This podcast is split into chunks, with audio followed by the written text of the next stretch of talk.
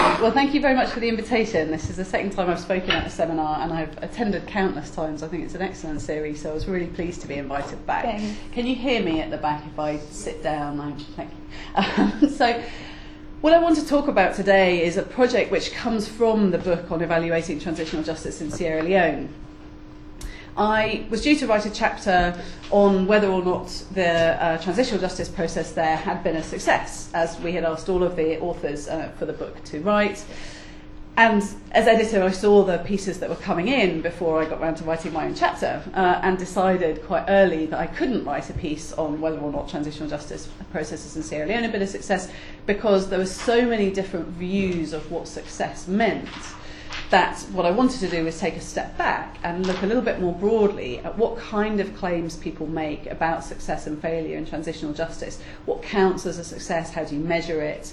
How do you compare successes and failures within the same process to come up with a single judgment and so on?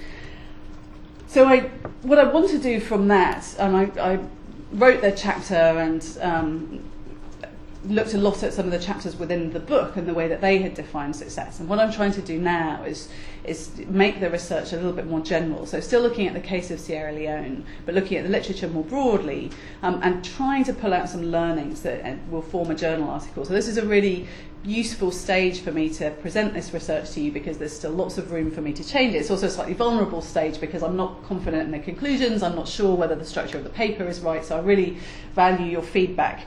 Um, on on the way that I'm putting the, uh, the the thinking together at the moment, there's a sense at the moment this is a bit of a kind of laundry list of factors which gets marked out as success and different uh, challenges that are facing people who are trying to evaluate success. Uh, so if you can think about in different ways of structuring it, then again, do let me know. So why look at Sierra Leone um, and why stay with this focus on Sierra Leone? I haven't got very many slides, but I thought I would just pepper the talk with a few. Um, Sierra Leone should be an easy case. It's regarded by many practitioners and scholars as a success for transitional justice. Ban Ki moon has said, and the quote is up there Sierra Leone represents one of the world's most successful cases of post conflict recovery, peacekeeping, and peace building. In 2012, the US described Sierra Leone as one of the most stable countries in a volatile region. Uh, it recorded a very high real GDP growth, averaging 5.3% between 2007 and 2011, and the rate of growth in the Sierra Leone economy in 2012 was 15.2%, faster uh, than any other rate recorded in a sub Saharan African state that year. As well as a strengthening economy, Sierra Leone uh, looks to have signs of a strong polity. Uh, so there have been three elections since the civil war without significant uh, unrest, including a change of regime. In 2012, the third general election since the end of the civil war was held, which returned Koroma to power. So it would seem, in terms of top line democratic practices and economic indicators, a successful case of post conflict transition. Now, as we were writing the book, the outbreak of Ebola happened, and there are um, uh, the, the outbreak of Ebola is relevant here, but much later in the paper when I talk about uh, political economy. Um, so I don't consider it at any length, but clearly uh, any judgment that Sierra Leone is a thriving country um, would have to take into account the fact that its public health system uh, is so weak that it's uh, just suffered many thousands of deaths uh, from an Ebola outbreak. But in the literature, Sierra Leone is regarded to be a uh, success. And what we have to think then through is to what extent could the success be regarded uh, as a result of the transitional justice processes which were implemented in Sierra Leone after the end of the Civil War in 2002. So it was a special court for Sierra Leone, a criminal justice process, a hybrid criminal justice process, which was a blend of both Sierra Leonean law and personnel and international criminal law. There's also a Truth and Reconciliation Commission, a reparations scheme, there were local justice initiatives, uh, and there was an amnesty, which was later overridden for the most serious perpetrators. But claims of transitional justice success should be relatively easy to analyse in this case. The mechanisms have largely completed their work now, a decade has passed since the end of the Civil War, and there's a lot of published research in the area. And yet, as I talk about in the piece, there's surprisingly little agreement on what should counter success and whether those standards have been reached. But even in an easy case, this turns out to be hard. And the lack of agreement has got significant consequences for what we should learn from Sierra Leone and what we should seek to transpose to other post conflict situations there continues to be, and you may um, have found this yourselves, a substantial demand for policy relevant research. Policymakers wanting to know what works in post conflict and post authoritarian states. Should there be a truth commission? Do reparations scheme work? Should there be a criminal court? Who should it try?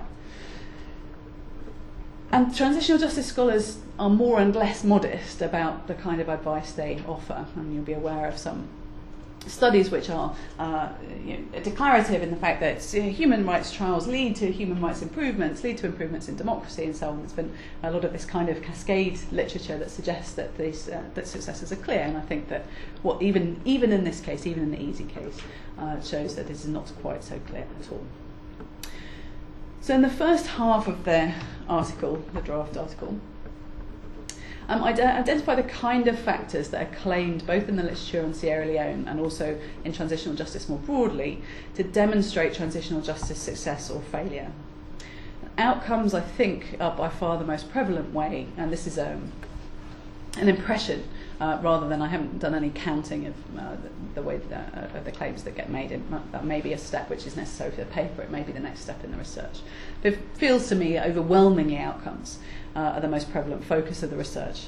But scholars also make claims about the mandates of institutions, about the way in which they're established and the way they function, about the involvement of victims and affected populations and what they think about the processes after they've happened, uh, about And separate kinds of claims made about adherence to universal normative standards, and then there are claims about cost effectiveness. I note the conceptual and methodological problems of each of them fairly briefly as I talk about them, and then I add to the list of factors the political economy of transitional justice, which I think is, uh, is under researched uh, and gets, uh, has too little priority in this field.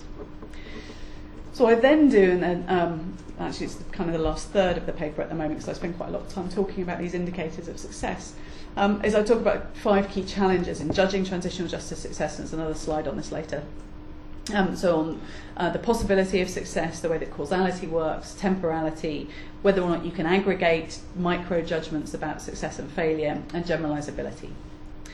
And I conclude, and it really is a paper of lists, um, that there are four tools that can help us bring about the best forms of political just, uh, of transitional justice in practice and the best evaluations, which are deep engagement with context, um, mixed methods, reflexivity, and political judgment. Now, that's the really thin bit of the article at the moment, and where I am thinking about the structure of the piece is whether to extend the end and try and come up with something useful. So I'm going to go through with you in just a moment all of the various ways in which success gets evaluated and judged.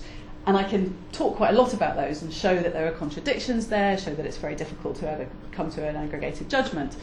At the end of the paper, I've just got some suggestions of where we could go from here. I'm dissatisfied with the amount of suggestions that I have, but I'm not sure that from the basis of the research I've done, I can actually come up with anything that's more substantive at the moment. So Um, then I'm particularly interested in feedback on uh, whether the paper kind of dribbles out and needs something much more substantial, needs a lot more research on, okay, so these are the things that should be looked at, or whether there's enough there just to show the, the current the spaghetti mix of all of these different claims that get made and the way that they're not actually related to each other and these different literatures don't speak to each other, whether that in itself is enough for this stage, I hope it is.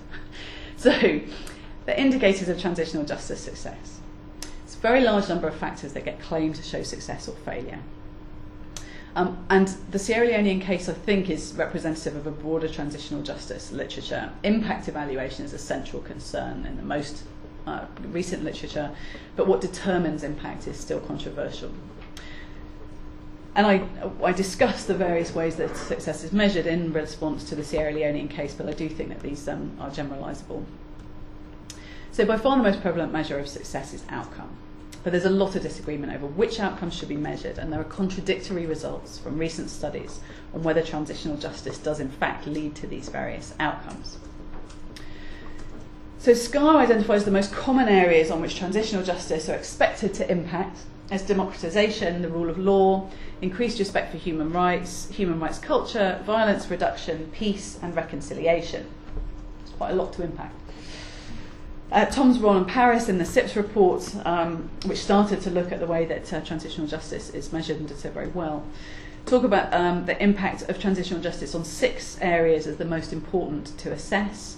uh, and they are respect for core human rights to life and the inviolability of the human person, political violence, the rule of law, democratisation, popular perceptions of regime legitimacy, and a political culture of human rights and diversity. Clark identifies transitional justice as a purposive concept which consists of four essential goals truth, accountability, reparation, reconciliation, and I could go on, and I do go on in the paper to list its various. Um, claims that get made about what it is that transitional justice is expected to impact upon, so what you might want to go and measure to see if transitional justice has had an impact. And I think something that's worth picking out of these lists is the assumption of universality within them. They're intended to be the standards against which all transitional justice programs can be measured. There's no claim that I'm aware of that gets made that says in Sierra Leone, it's particularly important to look at the effect of transitional justice on X. Or one would expect, because of the context of Sierra Leone, that you would see effect Y. These tend to be claims that get made across all context in which uh, transitional justice mechanisms are used. So with the case of um, Sierra Leone, you get various outcomes that get claimed either for single transitional justice mechanisms or for combinations of them. And you'll remember transitional justice programs might have a range of mechanisms within them. So evaluating the transitional justice program might involve saying something about, in this case, the special court and the reparations program or the Truth, uh, the Truth Commission and local justice initiatives. So, in terms of the special court, the Security Council has commended it for uh, strengthening stability in Sierra Leone and the sub region and bringing an end to impunity. No evidence gets offered for this, it's just a statement, it has stabilised the sub region.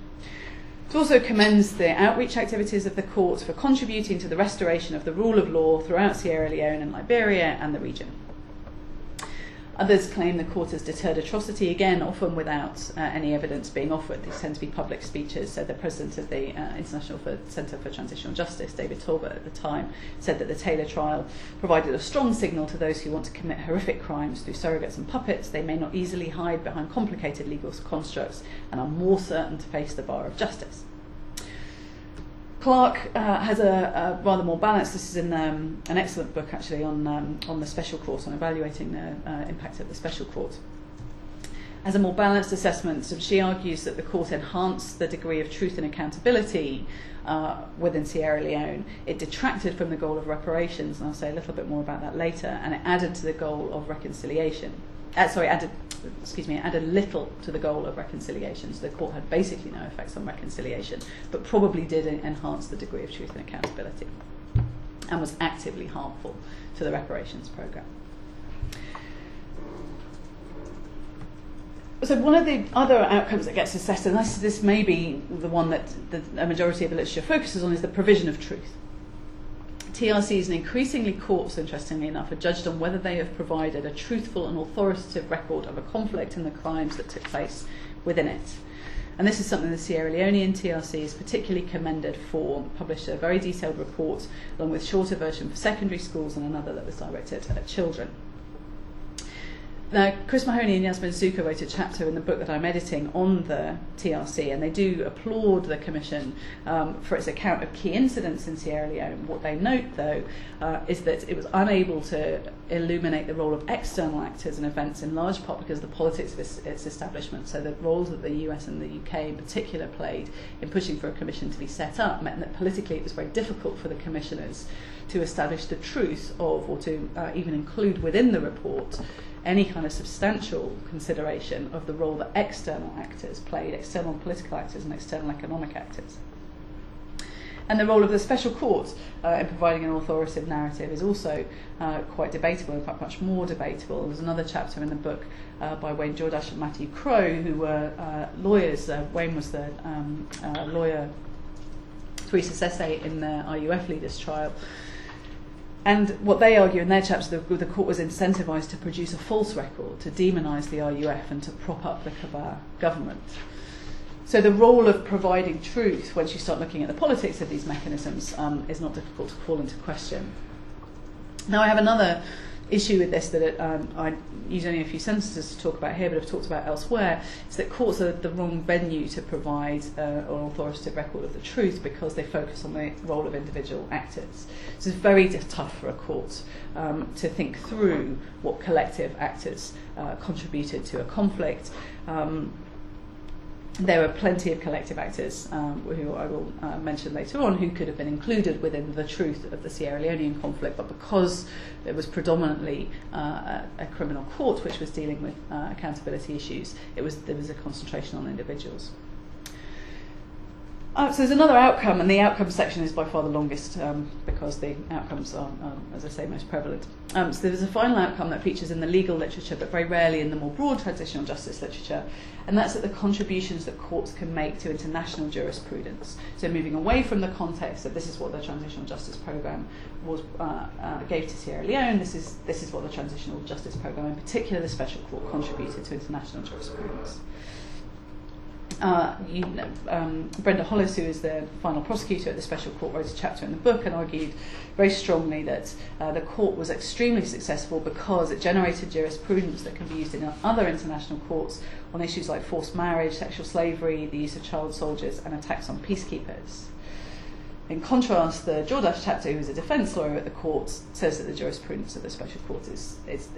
um, extremely worrying, in particular the way that judgments were reached on uh, joint criminal enterprise, um, and is very concerned that this legislation will be used as precedent in future trials.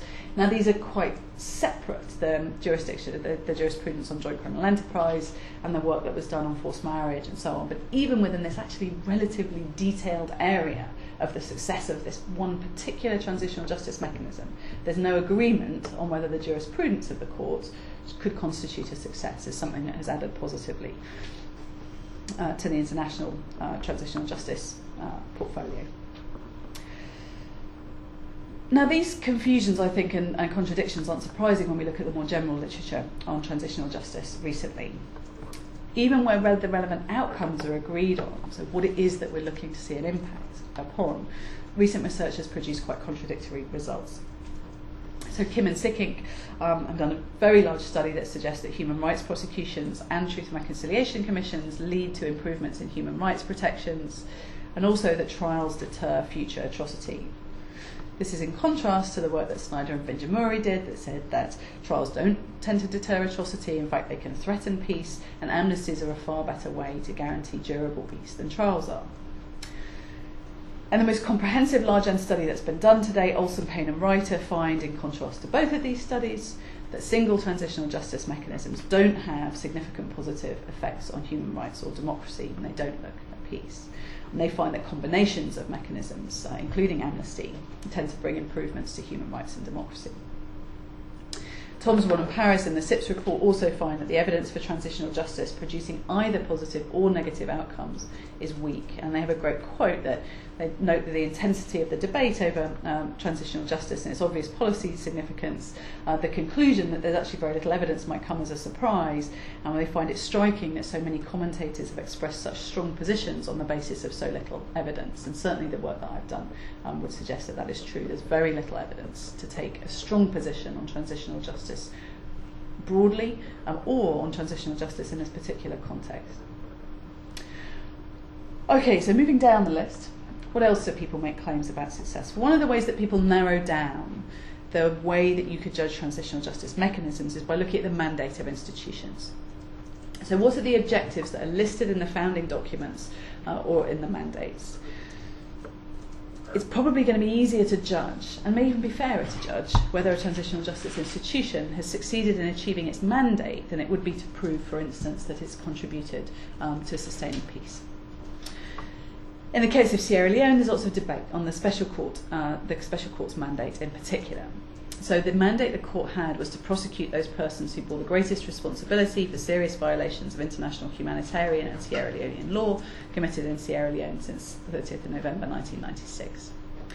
And there are debates here about whether President Kabau of Sierra Leone should have also been tried, as Sam Hinga Norman, who was one of the defendants senior in the chain of command. He was defence minister at the time, later became president.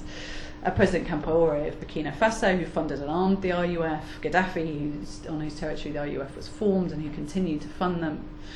Uh, but then, and I'm now talking about some of these collective actors that the court will struggle to um, uh, would struggle to prosecute as a as a group, and they clearly could single out individuals. But ECOMOG forces uh, were also participating in looting and the bombardment of civilian targets at most of such as Sandline and Executive Outcomes who were involved. There's no objective standard on who bears the greatest responsibility. And in the end, the court prosecuted those who the Office of the Prosecutor judged to bear significant responsibility and who the evidence was available to try. Now, skeptics say actually the lack of prosecution for people like Campaore and Gaddafi was much more to do with political pressure that those states that were funding the establishment of the court had no interest in their links to people outside Sierra Leone and, and very limited in Liberia uh, to be exposed within the court. But assessing an institution according to its mandate is to accept the way that it or the political actors that established it defines its goals. And mandates are political documents as much as they are uh, ethical documents. They're subject to negotiation, they're subject to wrangling. Those who have power in the establishment of these institutions have interests in staying on the good side in the institution, finding uh, that they did not have uh, accountability for acts within conflict. So the mandate of the special court limited the court's consideration of individuals. Um, and there are various other uh, group actors who the court was, you know, one, you could have found individuals with an mortgage it would have been virtually impossible to look for the court, to look at the uh, potentially criminal behavior uh, of organizations like mining companies uh, and private military companies. and the states and the private actors who were supplying arms to combatants were left to be dealt with by a very poorly resourced truth commission uh, which had no retributive powers. So I'd question um, the, the way that mandates are treated in this literature is often as if they are um, in themselves good and uh, and if the institution managed to meet its mandate, that would in itself be good. And I say something else in the article, which I won't say here, about the Truth Commission. I think even the mandate, you need to ask the questions of whether the mandate is setting up objectives that you would want the institution to achieve, or whether it's also um, uh, uh, preventing certain kinds of accountability um, and certain kinds of, of, of therefore transitional justice. So other judgments um, of success, the processes of establishment and functioning of institutions, the extent to which these mechanisms were established legitimately or that the will of pol particular political interests. Critics will often talk about those political actors that had interests in setting up institutions and preventing, uh, uh, preventing others being set up. So TLC usually isn't questioned uh, on this basis um, but the court often is. And the kind of things that people talk about, the extent to which the uh, transitional justice processes, uh, once the institutions were established, were inclusive, were they fair, were they free from political interference, were they reflective of local political, legal, and cultural contexts, were they observant of the highest legal standards, and were they balanced in terms of targeting uh, all parties to a conflict. And of these, public engagement has received uh, quite a lot of, um, uh, of attention recently. So the UN Secretary General um, has argued in a report on transitional justice the most successful transitional justice experiences are a large part of their success to the quantity and quality of public and victim consultation carried out. Local consultation enables a better understanding of the dynamics of past conflict, patterns of discrimination, and types of victims. And he cites Sierra Leone as an example of this more open and consultative trend also arguing um, that it's essential that transitional justice efforts are based uh, on meaningful public participation involving national legal professionals, government, women, minorities, affected groups, and civil society. Now, there's no evidence, again, that gets offered for these kinds of claims. They just sound good. I mean, people don't tend to dispute these kind of claims because they sound good. Yeah, everybody should be consulted, lots of people should be involved. But there's a lot more work, that, a lot more claims that are being made about public participation, a lot of work that's done to survey people, uh, then to ask about whether or not they supported institutions being set up, whether they think they were successful. Um, and certainly Hollis, uh, in her chapter in the book, relies quite heavily on a survey that was done of Sierra Leoneans saying that these institutions, uh, the special court in particular, uh, was, uh, was a success, they supported it. Another thing you see, um, just very briefly in the uh, in this case, is um, claims about firsts, and I find this really quite interesting. Lots of people talk about how successful Sierra Leone was as a transitional justice case because it was full of firsts. Had the first hybrid court, the first criminalisation of the use of child soldiers and forced marriage, it was the first court to conclude a trial of a sitting head of state. Now, of course, there's no inherent reason to believe that an institution that does something first does it right it's likely that what these arguments are actually being used to put forward is a kind of justice cascade argument that once something has happened for the first time, it makes it easier for it to happen again. Now, as long as you think that what's happened is good, and I do think that a lot of these first were good things, um, you can say, well, that perhaps is, um, it may be a good thing. It's not a mark of success of the transitional justice program in Sierra Leone, though. It's a different kind of claim about the way that the practice of transitional justice uh, is developing. Okay, so I've mentioned a little about the um, involvement and reaction of victims and uh, affected populations and the work that's being done uh, on surveys, but you also have a group of critics, uh, Tim Kelsall and Roslyn Shaw in particular, who show that the uh, Sierra Leonean, um, uh, the TLC, which they do a lot of work on, and also the court, um, didn't speak to local understandings of justice and reconciliation those who rely on surveys will argue with that and say, well, actually, when you ask people, are you happy with it, they will say that they did. But there's, again, there's no agreement within those um, who uh, think that the role of, uh, of the public views uh, uh should be taken into account. There's no agreement on the Sierra Leonean case there. So very much at the other end of the spectrum from what public, what the people think and what outcomes you see is an idea that transitional justice mechanisms should adhere to universal normative standards.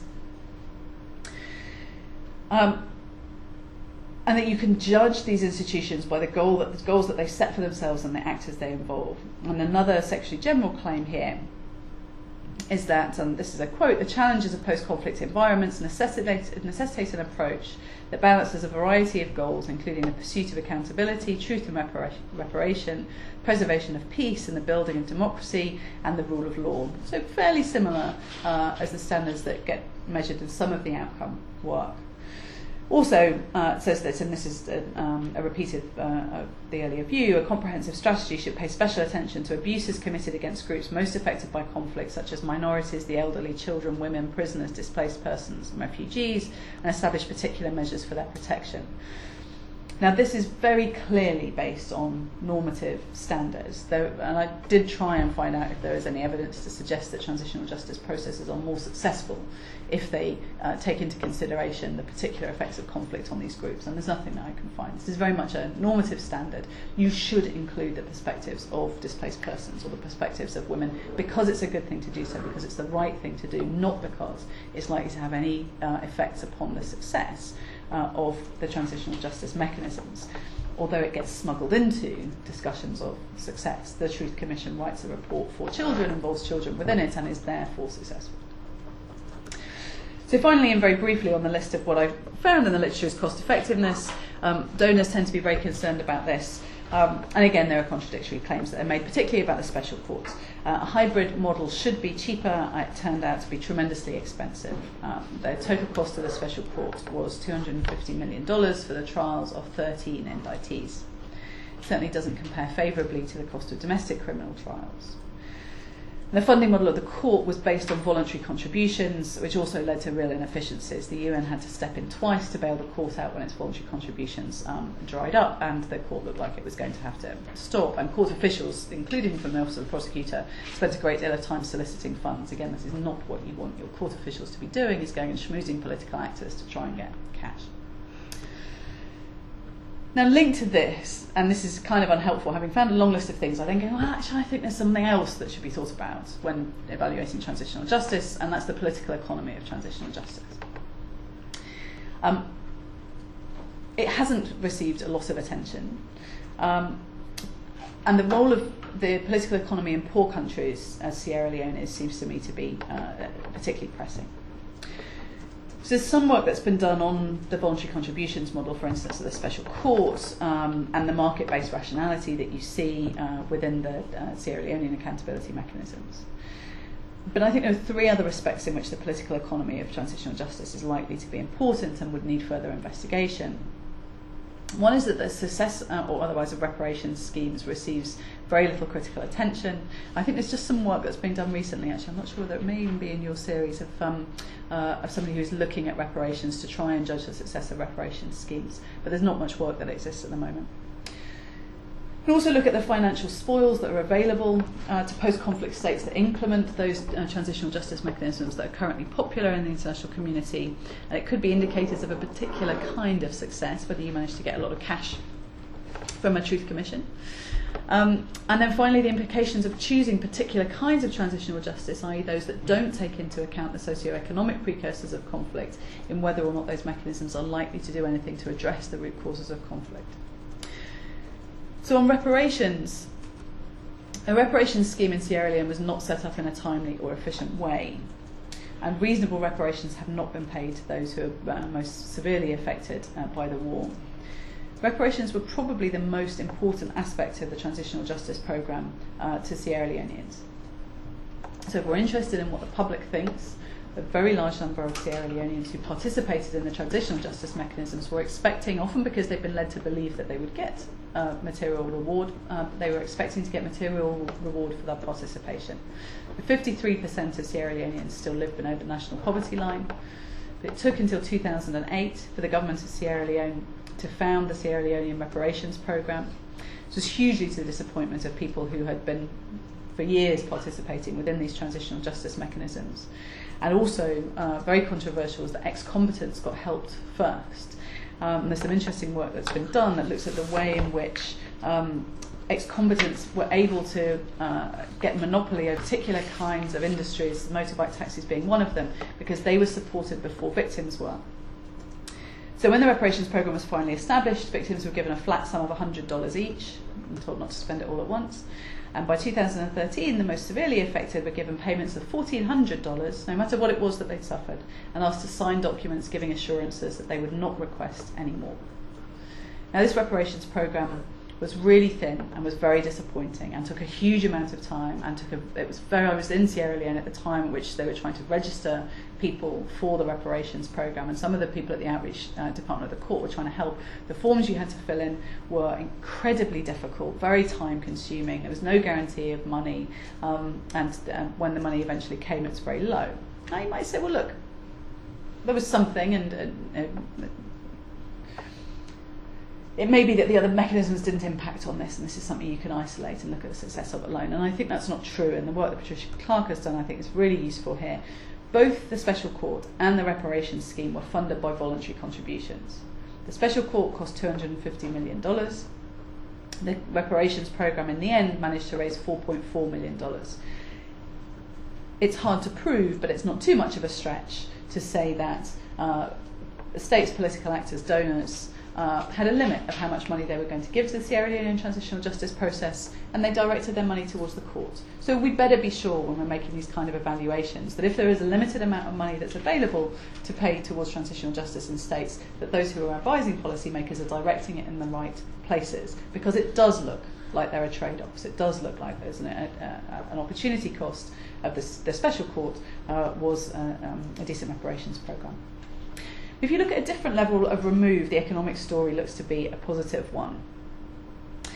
The um, overseas development aid looks at an uh, initial sight to be correlated to the establishment and operation of the transitional justice program, uh, particularly the special court in Sierra Leone. So net overseas development aid per capita per annum has increased by an average of 66, 63% uh, since the war and $1.7 billion worth of debt was cancelled through the heavily indebted Poor Countries Initiative. Of course, you can't do a counterfactual analysis and say that, um, that, uh, prove that Sierra Leone wouldn't have received much or all of this money anyway. But there's a big correlation at first sight between the largest donors to the Special Court of Sierra Leone and the largest contributors of overseas development aid to Sierra Leone. It's the US and the UK. And the Special Court also featured a number of times in a document that the EU produced justifying um, its pledge of 242 million euros um, over the period uh, to the country.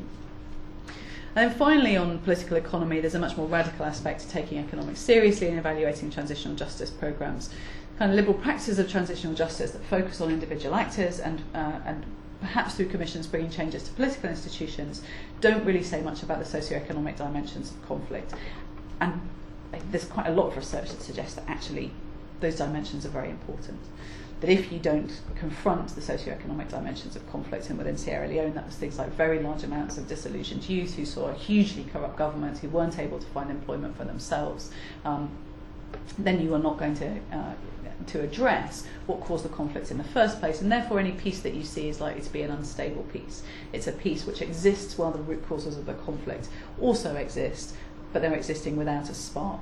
And the, uh, uh there are some analysts of Sierra Leone uh, who can't explain why, they ha- why the conflict hasn't risen again because the root causes, many of the most important root causes, are still in place. Okay, so there are, from looking at all of these different ways of talking about success within just this single case that should be the easy case.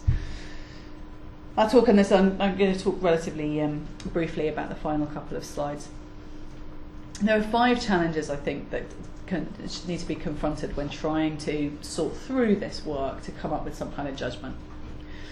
So the first is whether it was possible in any given situation um, for the particular for whatever it is you're measuring to be achieved. Now, actually, when you think about post-conflict and post-authoritarian situations, it can be fairly miraculous that any institutions get set up uh, because you may have lost a lot of professionals within a war or within a regime. Um, you may have uh, um,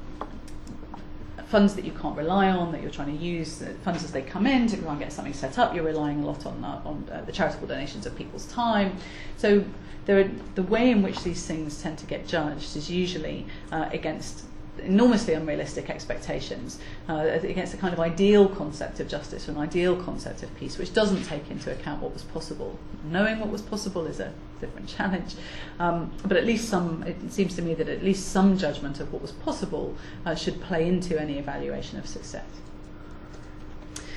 Second, if you do see that markers of success um, uh, seem to exist in a given case, got to find a way of working out whether it was the transitional justice mechanisms that brought them about. It's not good enough simply to correlate the existence of mechanisms and some factors of success if we could agree on them. So, transitional justice in Sierra Leone did precede improvements in human rights observance and democracy. But did the transitional justice program cause these improvements? Or was it that the end of the Civil War uh, was a defeat, a military defeat, rather than a negotiated solution that created the conditions in which these particular mechanisms could come about and also created the conditions in which you can see improvements to human rights and democracy, both of which supported in particular by continued UK intervention and support? The BROM, um, in a study of truth commissions, uh, suggests that if democracy and human rights improvements are observed after the creation of a commission, this may be a reflection, in fact, it's quite likely to be a reflection of a prior commitment to these kinds of improvements to democracy and human rights, rather than the improvements being caused by the commission. And actually, the commission itself is probably caused by the commitment to seeing these kinds of improvements. So both come from the same place. Now, you, you've got, as well as this kind of endogeneity problem, a problem of intervening variables. There are so many factors that could have influenced the outcomes. Just in Sierra Leone, for instance, there was a big UN peace building fund, a massive international aid programme, a strong British military presence, uh, and a British investment in reforming the armed forces and the police. Uh, there was the creation of the Anti Corruption Commission, and on and on. It's very difficult to separate out which causes led to which outcomes if you're taking outcomes to be the measure of success. Now, one way to confront the challenge of causality, which is um, you're seeing in uh, the literature at the moment, is to theorise rather than just just just, uh, just to describe or evaluate transitional justice. To develop theories of how transitional justice mechanisms might bring about change.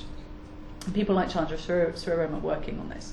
Pathways to impact, for instance, between transitional justice and democracy, such as the uh, delegitimation of past abusers and potential spoilers, the promotion of reforms, the empowerment of previously marginalised actors.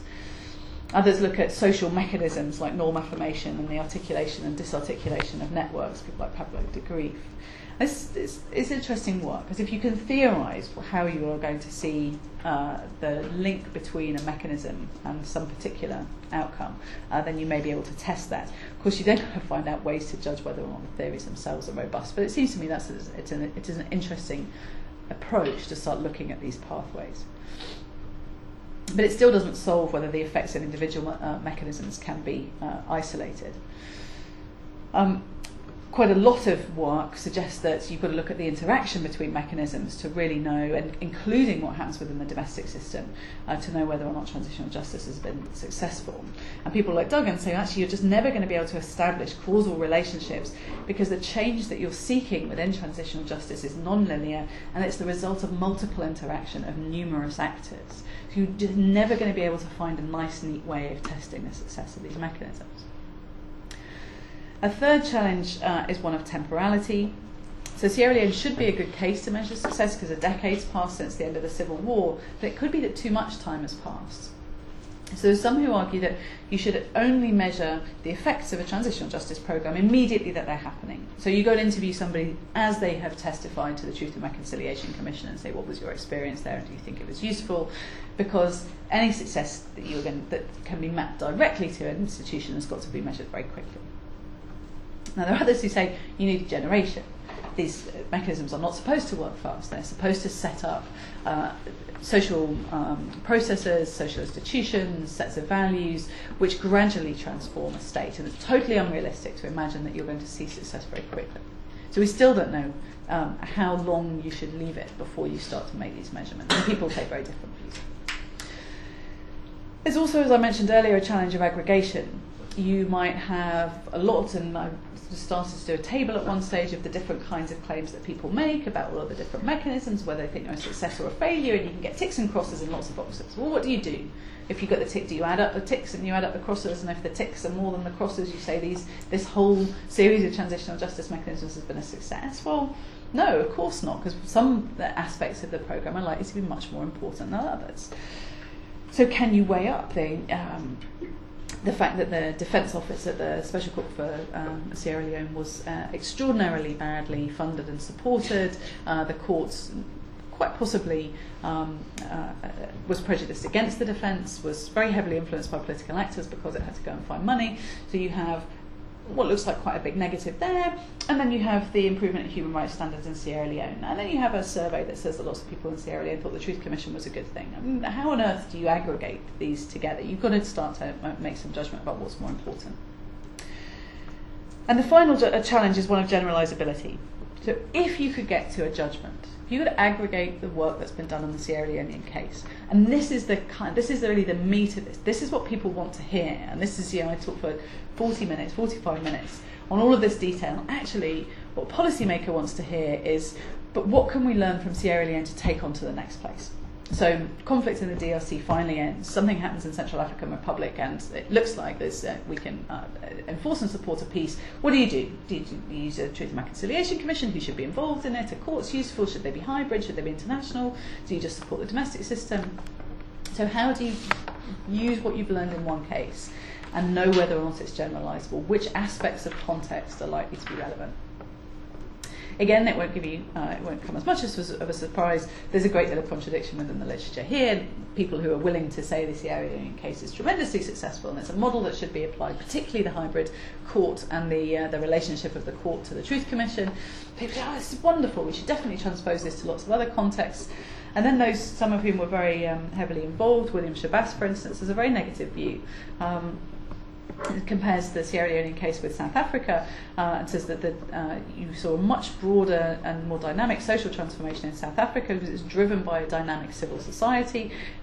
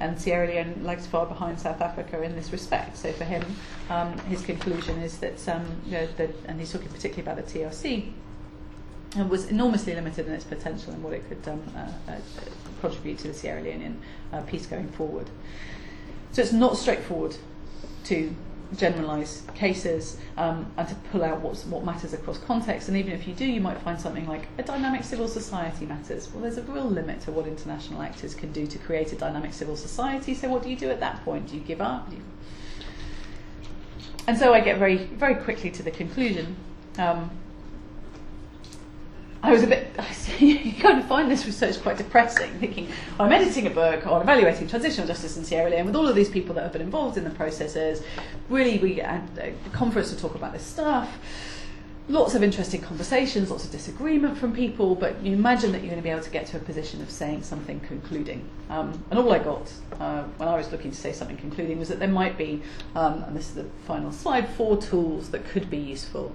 But I think that this is As I say, it's quite thin, I'm not myself convinced by it, but I'm not sure what else can be drawn from this research which is honest because all of the findings so that there's a huge volume of contradiction, um, uh, very little way to pass out the, uh, the research that's been done. So my suggestions are uh, that these four tools could help. And one is a deep engagement with context, which has both retrospective and prospective elements.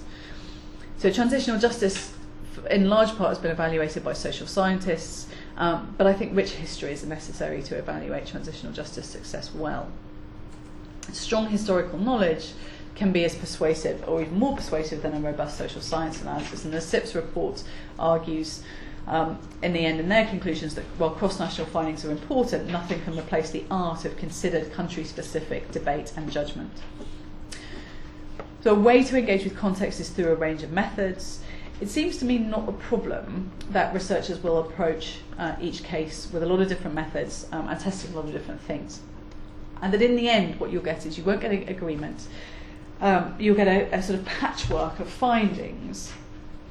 But that patchwork will probably make the debate richer and more nuanced um, because large and medium end, single country cases are all used and compared against each other. You can move between different levels of focus and analysis and compare the results. So it's not going to lead to agreement, but I think it will lead to more granular and better informed disagreement.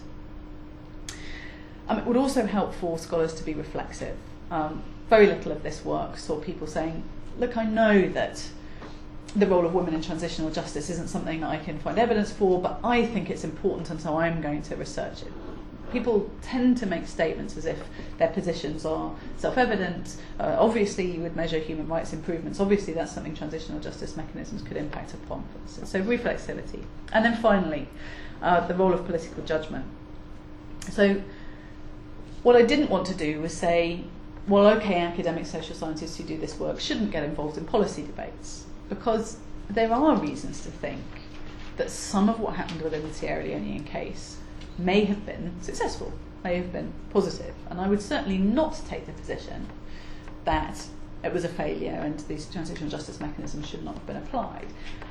I'm very nervous about saying, well, this is what worked and this is what could work in other contexts. Um, but I'm equally not willing to just jettison the whole thing and say, because we've got a bunch of contradictory results, then nobody should be informing policymakers of what to do.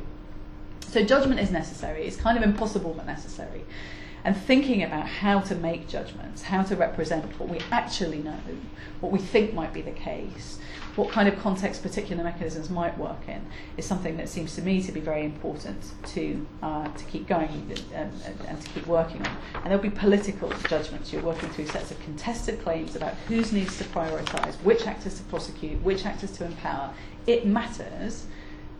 who gets prioritised within these mechanisms, who it is that is protected from prosecution, who it is that's supported in political power, who it is that makes economic gains.